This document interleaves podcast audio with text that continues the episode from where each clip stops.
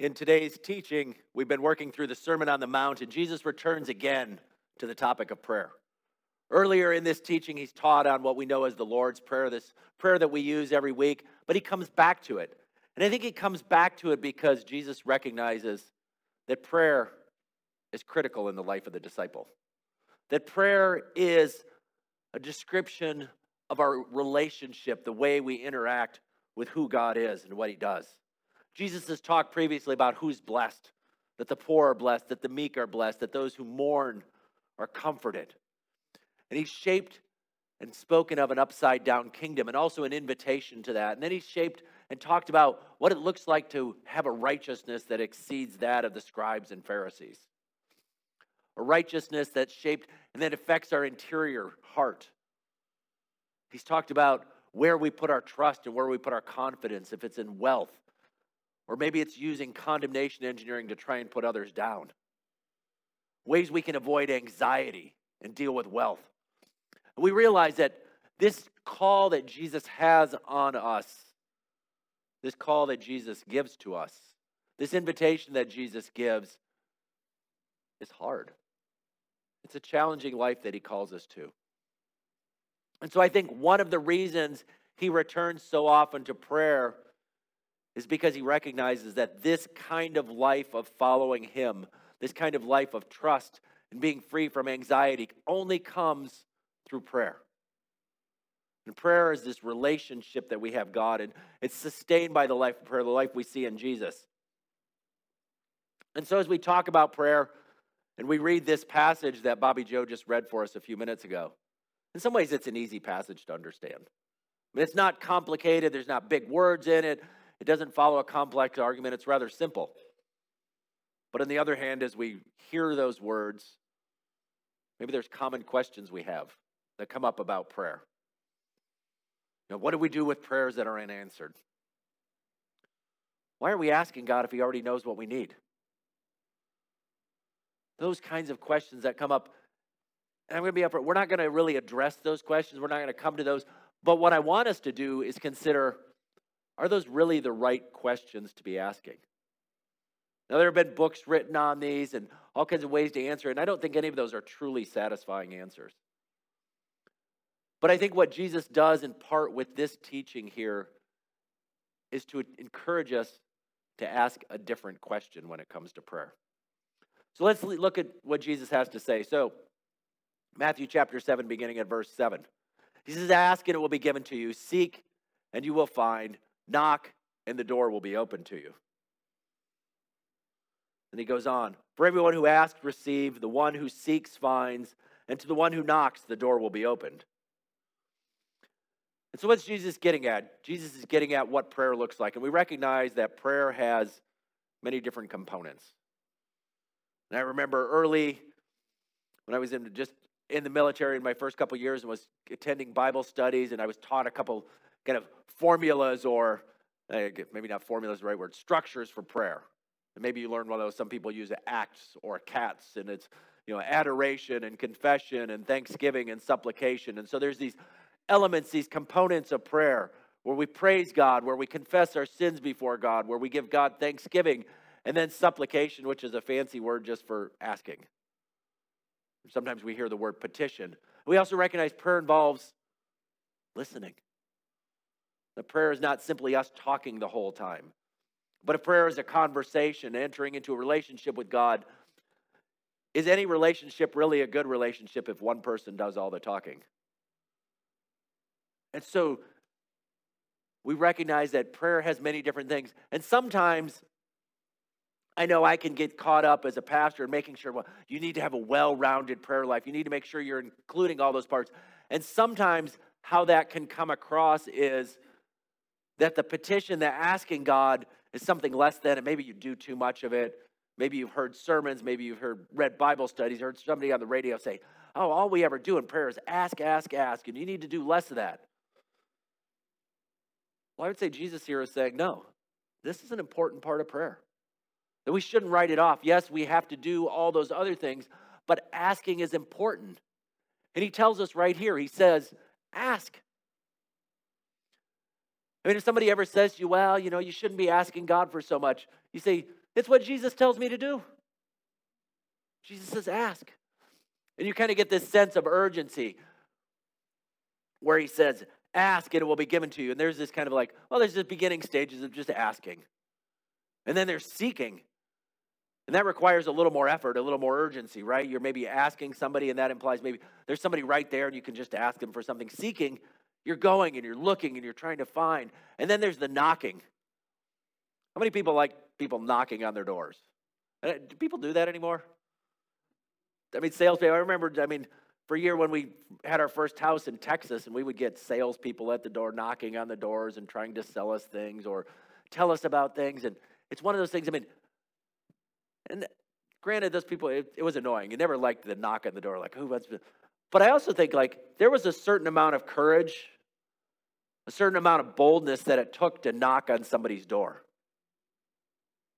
And so, as Jesus is speaking here and he's saying, ask, seek, knock, he's implying there's this sense of urgency.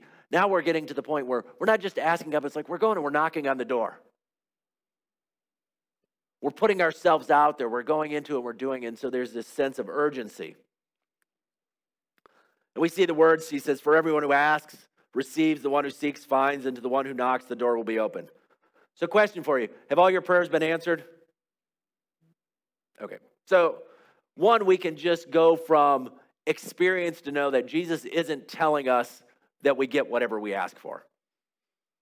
We can find that in other teachings of his. Jesus, at the end of his life, he's praying before the Father and he's saying, Not my will, but your will. And so we understand that what Jesus is not suggesting here is that we just get whatever we ask. And we also realize that a wise parent, which is how he describes God later on, doesn't just give a kid something because they ask. How would that work out for you if every time your child or your grandchild asked you for something, you just gave it to them? Wouldn't go so well, would it? And so God knows and He understands this. And so we ask ourselves, what is Jesus saying here when He's talking about this? And He goes on and He says, Which of you, if your son asks for bread, will give him a stone? And He's simply looking at His audience, the people listening there, and saying, Okay, your child comes to you and says, Dad, can I have some bread? And you hand him a rock. And Jesus says, Are any of you going to do that? Now, there might be one or two mean dads out there that would do that. But generally speaking, he's saying this is not how a father responds. He says, Or if he asks for a fish, are you going to give him a snake? So Jesus is kind of playing and getting the audience, his listeners, these disciples that have gathered around him to enter into the story. And he's saying, How do you treat your children? Think I'm asking for fish. Do you hand them a snake instead? He says, No. He says, If you then, though you are evil, which is kind of a harsh statement to the people listening, right? He was like, Well, you know how to do it. I mean, you are evil, but you, you at least know how to give good things to your kids, right? He says, goes on, he says, How much more will your Father in heaven give good gifts to those who ask him? And it's a simple comparison that we can all relate to and understand. That parents, if they're able, what do they do? They give good gifts to their kids. And Jesus is assuming a healthy, loving parent here, and he's asking, What would you do? He says, If this is the way we are, if this is the way human parents are, then imagine how much more. And it's this argument from lesser to greater to say, if we do that, if we're not going to give our children something horrible when they ask for something good, how much more is God not going to do the same thing?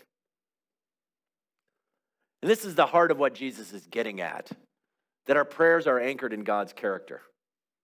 And when we're getting to prayers, we're looking we're saying, Does God care about my prayers? Because that's sometimes the question we have is when we go and we're praying and we're wondering, Does God really care about this? Will God hear my prayers? Will God answer them? And Jesus is saying, He's a good and loving God who knows how to give good gifts. So ask him. This is what he's getting at. One writer said it's easier to make people feel guilty about not praying than to motivate them to pray. Say that again. He said, sometimes it's easier to make people feel guilty about not praying than it is to motivate them to pray. And I get that. I mean, as a preacher, I could work not put a whole lot of effort into making you feel guilty about your lack of prayer life. Because I know how easy it is for me to feel guilty about my lack of, you know, my struggles in my prayer life. But that's really not what we're designed to do. We're not simply here to like, like, oh, we all stink at praying. But the goal is what? To help us be better at it, to encourage us, to motivate us to pray. And so that's what Jesus is getting at is how do we motivate people to pray? How do we encourage us? And so, like the way N.T. Wright says it, where he says, But for most of us, the problem is not that we are too eager to ask for the wrong things. The problem is we are not eager enough to ask for the right things. He's getting at this hard as like, we just sometimes, our problem is we just don't ask for whatever reason, and there may be different reasons. We get to it. And so Jesus is continuing on. He's saying, You have a good and a gracious and a loving God. So go ahead and ask him. And so, in one sense, we could end the prayer right here, right? We could end the sermon right here. But that prayer is not going to be answered today. So, we're going to go on because I want us to look at a little bit more about what's going on, about the challenges to consider as we think about Jesus' invitation to ask God who loves us and gives us good things, to challenge our understanding and our practice. And one of those is to begin to think about where's our loyalty, where's our trust going? Is it going into God or somewhere else? And so last week we looked at a kind of strange parable. This was in verse 6 of chapter 7, where Jesus is speaking and he says, Do not give dogs what is sacred, do not throw your pearls to pigs. If you do, then you, they may trample them under their feet and turn and tear you to pieces. And so last week, I connected that with the passage that went before about judgment, about we're not judging others. And so we use our words and we think about some people are ready to receive words, and so we have to give them the right words, otherwise, they can tear on us. But I was reading something this week and by a scholar, and he kind of challenged me to think about maybe this story, these words go with this passage instead. And so as we look at this, he talks about dogs and pigs, and these were common words used. The Jewish people would use dogs to describe the Gentile nations. Not individuals, but the nations around them. And pigs were a way they described the Roman Empire. And so, what he's getting at is, in some sense, this idea of are we asking the wrong people to provide for us? And the language that's used in that parable about being trampled underfoot Jesus used earlier in the Sermon on the Mount when he said, You are the salt of the earth, but if the salt loses its saltiness, how can it be made salty again? It is no longer good for anything except to be thrown out and trampled underfoot. And trampled underfoot is this language of compromise, of, of losing our discipleship, of putting our trust in the wrong places. And so, what this scholar, Glen Stassen, suggests is, and I think there's a good case for it, are we trusting in things other than to God to provide for us? And so here Jesus is making this case is when you need something, ask God for it. And we like to think, well, that's what we do, but if you look back through history, these early Jewish leaders, they sought out power, they sought out comfort, they sought out things. And oftentimes what they did was they turned to the Roman authorities for that. They compromised, they put aside their ideals and their things so that they could have security and they turned to Rome rather than God. And Eugene Peterson suggests three ways we commonly try and improve ourselves in the world. Three places we put our trust knowledge, power, and wealth. We think about the ways that sometimes we try and engineer the world, we try and get good things out of the world, and we seek for answers in those places. We make an assessment of what would improve the situation. We look around and say, well, how can this situation be better? And often what we do is we think, well, the situation would be better if we had one of three things more knowledge, more power, or more wealth. And we begin there. In other words, what Peterson is getting at is we think the problems of the world are ignorance, weakness, and poverty. And we try and solve those problems through schools and politics and medicine and business and the courts. And this has been the case in much of church history. Now, this isn't to suggest that those are not good things. It's not to say that the schools aren't a good place, that politics doesn't have a place in our life, that medicine and business and the courts can't play a role in making the world a better place.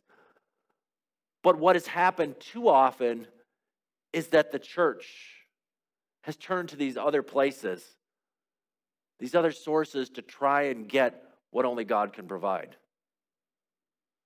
They've sought out security and prestige and power, and they've turned to the state, the nation. It goes back thousand, very beginning to Constantine and then Charlemagne and the Holy Roman Empire, the European church state, the Nazis during World War II, the church in America here, where we begin, we look and we say, oh, if we have politics, if we were just in the right place in terms of power, we could solve the problems of our country. And again, hear me carefully. There is a role, there is a place for politics and political activism and all these things to make a difference in the world that we have. But sometimes the church gets things flipped around. And it begins to trust in the power of the political process. It begins, begins to trust in the power of education. If we just taught people the right things, everybody thing would be all right. You ever heard that? Well, we, we just people are just ignorant. They don't know what's going on. And so if we just taught everybody the right things, if they just knew the right answers, then they would behave properly. We just posted the Ten Commandments everywhere, everyone would listen to them. I encourage you to read your Old Testament, this first entire two thirds of our Bible. Because there was a nation called Israel, the people of God. And God came down on a mountain and with his finger wrote a set of laws and handed it to them and said, Here, live by this. Do you think the people knew what the right thing to do was? They had it written by the finger of God. So, how did that work out for them? But we keep falling into that same error. We just think if everybody knew the right thing to do, if we could just teach everybody enough, and even we do it in the church sometimes, we just begin to believe like if we just had one more Bible study, if we had one more lesson, if I read one more book, then my life would be working out. And what Jesus is getting at here, and what the quotes from Peterson and Stassen get to, is sometimes we flip that around and we begin to put our trust our loyalty, our hope in those things to fix the problems instead of looking to God.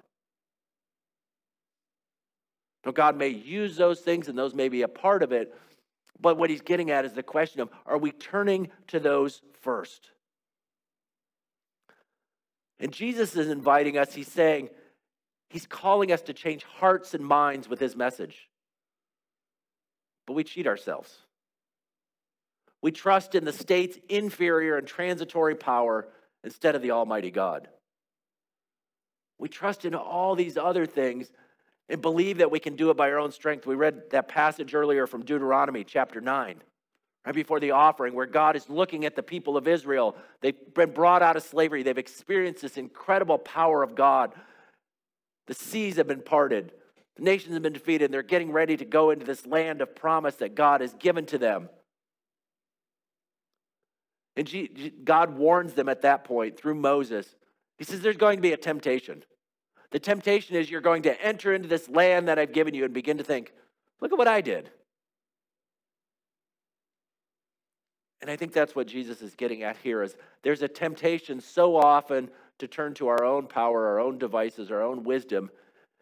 And what Jesus is saying, he's saying, when you need something, when something's not going right, when you see something in the world around you, when you see something inside of yourself, when you see something in your family, in your relationships, with your finances, with the schools, whatever it is, the first thing to do is ask, seek, and knock. Then our loyalty, our trust has to be in God to change those things, not in all these other things that are out there. Now, I'm not suggesting people are praying to schools or praying to politicians, praying to the government, but the question is what Jesus is challenging is to know that God knows and gives good gifts. But if we turn and put our trust in other things, if we put our, they're going to turn and destroy us. So that parable of, well, if we put our sacred things, if we put our hopes in the empire, if we put our hopes in the power, he says only those things are going to turn on us and destroy us. In my readings of church history, this has consistently happened. When the church has turned and put its trust and hope in things other than in God, when it's begun to use particularly the political process, but also the educational system and the courts and the systems, when it's turned on those things, what's happened is those things have turned on the church and begun to destroy and tear the church apart. And so, what Jesus is saying is, when he's saying this here, he's saying, when you have a problem, we sang the song earlier. Have you sorrows and temptations? You know, burdens too heavy to bear. Well, what did the song encourage you to do? Take it where? To the Lord in prayer. And so, what he's getting at is this picture of this is what God is, Jesus is inviting us to do. And what he's saying is, it's not a bothersome to God. Sometimes we think, well, you know, God's really busy. He's maintaining the whole universe, and there's millions and I mean, there's billions of people maybe praying to God right now. God doesn't have time to listen. Because sometimes we have a reduced picture of what God is like. Because I'm sure some of you have had this experience where maybe you're having an issue with a product or you're having issue with a bill, and you call a company to try and get some help. And an hour and a half later, we value your customer. We value you as your customer. Please wait. You will be, you know. And so there's this language of like, oh, and sometimes we think God is like that. We're thinking, oh, well, God, I got this thing going on, but I know you're dealing with a war in Ukraine, and there's this problems in Gaza, and there's people starving, and there's there's people trapped in human trafficking, and and there's divorces going on, and people in addiction. So I'm not going to bother you right now. Maybe I'll just call my local senator. Maybe I'll, I'll try and fix something through the schools. Maybe I'll try and fix it through the courts or, or through engineering or science. And Jesus is saying, don't do that. He said, if you've got something going on in your life, if you've got some problem, if you've got some issue, go to God and ask Him. You're not bothering God when you ask. And I know sometimes I feel like that. I was like, oh God, I, you know, I know I asked you for something last week, but I got something else going on here. Because sometimes maybe I'm that kind of, I was like, well, you know, God helped me out last time, so maybe this time when I ask bread, he's going to give me a rock. Or I'm going to ask some fish and he's going to give me a snake, or he's going to say, sorry, I'm all out today. But what Jesus is reminding us, here's God. What, what's God like? He's a good God. He's a gracious God. He's a loving God, a generous God who invites us and wants us to come and ask Him. Which makes Him far better than me as a parent because I know sometimes for me, after a while, if my kid's asking me for things, I'm like, I don't want to, don't ask anymore. Ask your mom.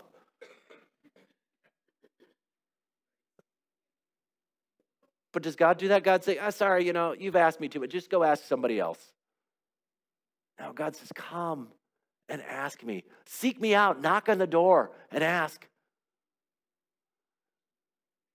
And so it's this incredible way that Jesus is motivating us, he's encouraging us, because that's really the question. He's saying, I want you to come and to ask me. So maybe the other question that we've asked is, well, because we, we know God knows everything. So if God knows what we need, why ask? And I like what one writer said. He said, Some gifts are surprises, but often gifts come as a result of asking. He said, Some gifts are surprises, but often gifts come as a result of asking. It's a relationship. And I think that in some way, if you have a relationship with somebody, there's something joyful about somebody coming and asking you for something and being able to help them. And so God's inviting us into this relationship. And I think the deeper thing is that in some way, that God interacts in prayer such that the universe is changed because of prayer. I believe this that God is saying that the world can be a different place because you pray, but you have to ask. He's inviting us to get to that point. And I know there's still challenges that remain. You know, if God is good, which I've been trying to argue here, and wants to answer our prayers, why do I have so many that are unanswered? And honestly, I don't think I've read numerous books on the topic, read articles and stuff. I don't think any of the answers that people have come up with yet get to the heart, really solve the problems. But all of them speak to this yearning we have. Because we all want God to act. We all want God to change things. We want God to heal, to bring justice. And it can be discouraging. It can be discouraging when we pray, when we're asking and asking, and it feels like God's not listening. And Jesus, in part, what he's doing is here is saying, I want you to hear these words that God desires to give you good things. He's encouraging us to continue to trust. He's encouraging us to simply, not simply know that God is good. He doesn't want us to just think and affirm that God is good, but He wants us to really, truly believe it deep down inside that God is good. And so that's the call. That's our invitation. That we have a good God, a gracious God, a loving Father. And so he's saying, bring your burdens to him, your cares, your worries, all that you have. Come and give them to God in trust and in hope. That's the invitation Jesus gives us. So may we be that kind of people, a people who know deep down in our core that God is good, and go and ask Him and see what God will do. Amen.